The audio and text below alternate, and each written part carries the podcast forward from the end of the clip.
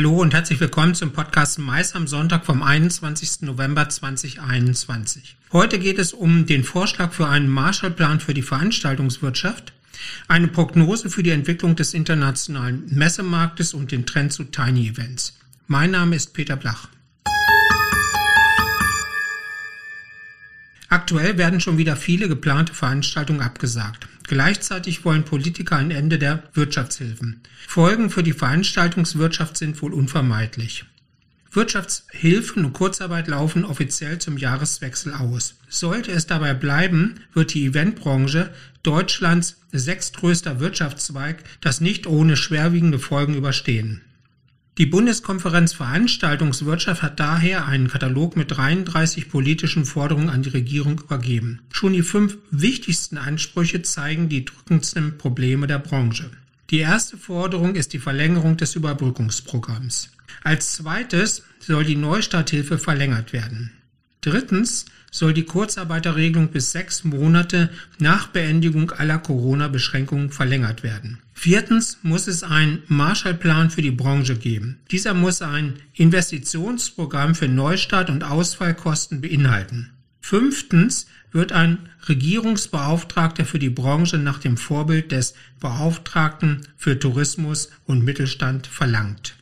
Hinter den Kulissen soll es wohl schon die Bereitschaft in der Politik geben, Kurzarbeit und Überbrückungshilfen zu verlängern. Hoffentlich wird das auch in die Tat umgesetzt.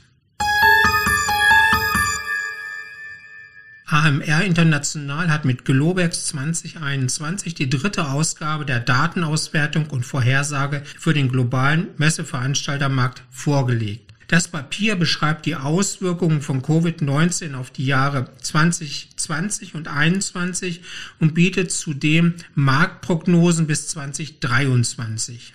Mit Blick auf die Zukunft prognostiziert AMR, dass sich der globale Messemarkt bis 2023 auf 96 Prozent seiner Größe von 2019 erholen sollte. Hauptgrund für den Umsatzverlust im Jahr 2021 sind die anhaltend reduzierten Einnahmen. In vielen wichtigen Märkten haben Covid-bedingte Beschränkungen die Durchführung von Live-Messen in Q1 2021 unterbunden was zu einem Rückgang der Umsätze um 50 bis 80 Prozent im Vergleich zu 2019 führte.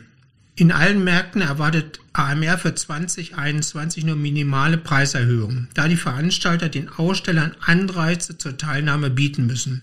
Zudem wird es erhebliche Unterschiede zwischen der Erholung der verschiedenen Messemärkte geben. Der am wenigsten negativ betroffene Markt ist China, während die größten Rückgänge in Südostasien auftreten werden.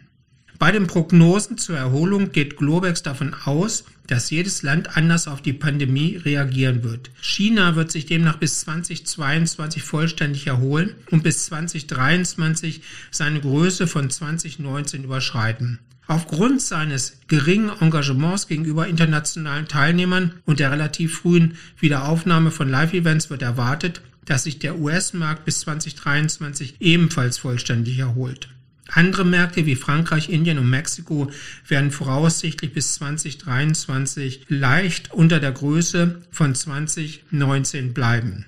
Weiterhin wird der Trend zu mehr digitalen Services anhalten und der Ergänzung und Erweiterung von Messen dienen. Globex geht davon aus, dass das jährliche Wachstum digitaler Umsätze zwischen 2020 und 2023 bei 28 Prozent liegt.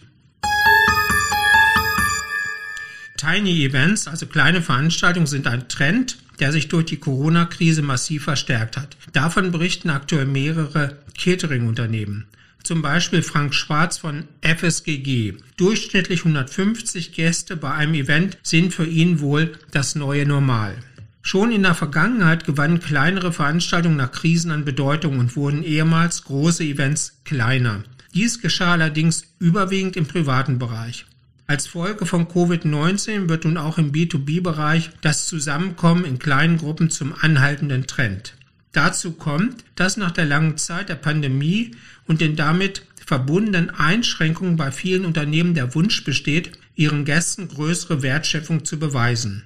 Das führt, so André Kapinski von der Kaiserschote, zum einen zu kleineren Veranstaltungen, zum anderen werden die Gäste zielgenauer nach ihren Interessen und Themen ausgewählt, um so einen intensiveren Austausch zu ermöglichen. Wir haben André Kapinski zum Trendthema Tiny Events befragt.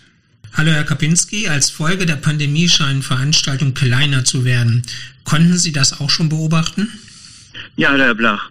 Also nach äh, fast 30 Jahren im Eventgeschäft ähm, konnten wir immer wieder beobachten, dass nach Krisen die Events kleiner werden. Es war in erster Linie 2008 äh, Bankenkrise oder auch schon 2001 9/11. Da wurden die Privatveranstaltungen kleiner. Aber jetzt haben wir, und die großen Business-Veranstaltungen haben erstmal gar nicht stattgefunden. Und wenn sie dann wieder stattgefunden haben, haben sie eigentlich auch wieder in alter Größe stattgefunden. Ich glaube, hier gibt es jetzt diesmal eine Änderung. Wie ich eben gesagt habe, dass das Thema kleinere Events jetzt auch im B2B-Bereich ankommt, äh, liegt, glaube ich, auch daran, dass die Kunden, also unsere Kunden, was ja oft Agenturen, aber auch die äh, Unternehmen selber sind, denen liegt jetzt nach dieser langen Zeit, wo man sich nicht sehen konnte, daran so eine Wertschätzung des Einzelnen, also auch wieder mehr Zeit für persönliche Gespräche, für einen intensiveren Austausch, eine zielgenauere Einladung nach Interessen äh, und auch nach Thema und auch die Frage, wer passt zu wem. Ähm, äh, um es den Gästen möglichst angenehm zu machen, werden die Gruppen kleiner.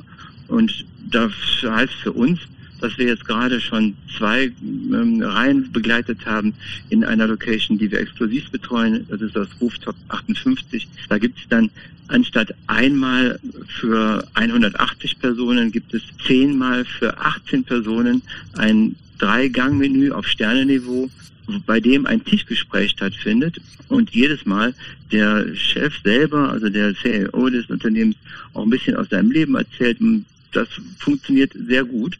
Andererseits ist das auch ähm, so, dass wir jetzt merken in der Weihnachtszeit, ich bin morgen auf dem Weg nach Düsseldorf, wo wir für einen für einen großen Konzern organisieren wir in Düsseldorf an vier Orten zur gleichen Zeit jeweils für 40 Personen einen Kochkurs. Also Küchenpartys und Kochhappenings als Form des Miteinander Feierns, als Teambuilding, wo alle auch wieder ein bisschen sich näher kommen. Das ist auch ein Trend, wo dann zwei Dinge sich treffen. Einmal klein, weil es sind nur 40 Personen. Andererseits, äh, man macht was miteinander. Das ist so ein bisschen der Trend, den ich so bemerke. Was bedeuten diese Tiny Events denn für Sie als Catering-Anbieter? Es hat ja sicherlich auch Auswirkungen aus, auf die Auswahl der Speisen, auf die Menge der Speisen sowieso. Also je kleiner der Event ist, desto anspruchsvoller muss das Catering-Konzept sein. Großen Veranstaltungen, bei einer 1000-Personen-Veranstaltung, einer Gala oder einem, ähm, einem Bankett, da ist die Vielfalt der angebotenen Speisen ja ganz anders. Da kann man in die Breite gehen und da vermitteln sich auch schon mal so die Aromenansprüche und auch die Geschmäcker. Bei einer Veranstaltung mit 18 Personen, da muss alles auf den Punkt sein. Da muss vorgewärmte Teller, da muss die, der Service am Tisch muss stimmen, die Servicekraft muss funktionieren. Also das ist schon eine besondere Anforderung an das Event, weil wenn es so eine handverlesene Gästezahl ist, oder so ein Personenkreis, dann muss auch der Service perfekt stimmen. An der Stelle ist es für uns vielleicht ganz gut, dass wir immer schon auch das Thema äh, Private Dining und ähm, Privatveranstaltungen uns auf die Fahne geschrieben haben und auch eine gewisse Routine darin haben, mal zehn Veranstaltungen an einem Tag zu catern. Was wir merken, die Menschen haben wirklich eine lange Zeit hinter sich, bei der sie viel um die Ohren hatten. Und so ein bisschen, also ein bisschen Entspannung ist, glaube ich, für alle angenehm und das bezieht sich auch auf die Vielfalt der angebotenen Speisen. Dazu passt unser Konzept pur sehr gut, weil da lassen wir alles weg, was nicht nötig ist. Tolles Stück Fleisch, äh, eine Beilage, so, wo der, der Fokus liegt dann darauf, wo kommt das Fleisch her, das Gemüse kommt aus der Region und dann ist es oft so, dass einer von unseren Köchen am Tisch ganz kurz als sprechende Speisekarte den Gang annonciert, kurz sagt, was das mit der Möhre auf sich hat, weil man sieht ja nicht an, dass er von um die Ecke kommt. Und dann gehen wir auch wieder raus aus dem Ganzen und das kommt im Moment sehr gut an. Dann sage ich vielen Dank an André Kapinski.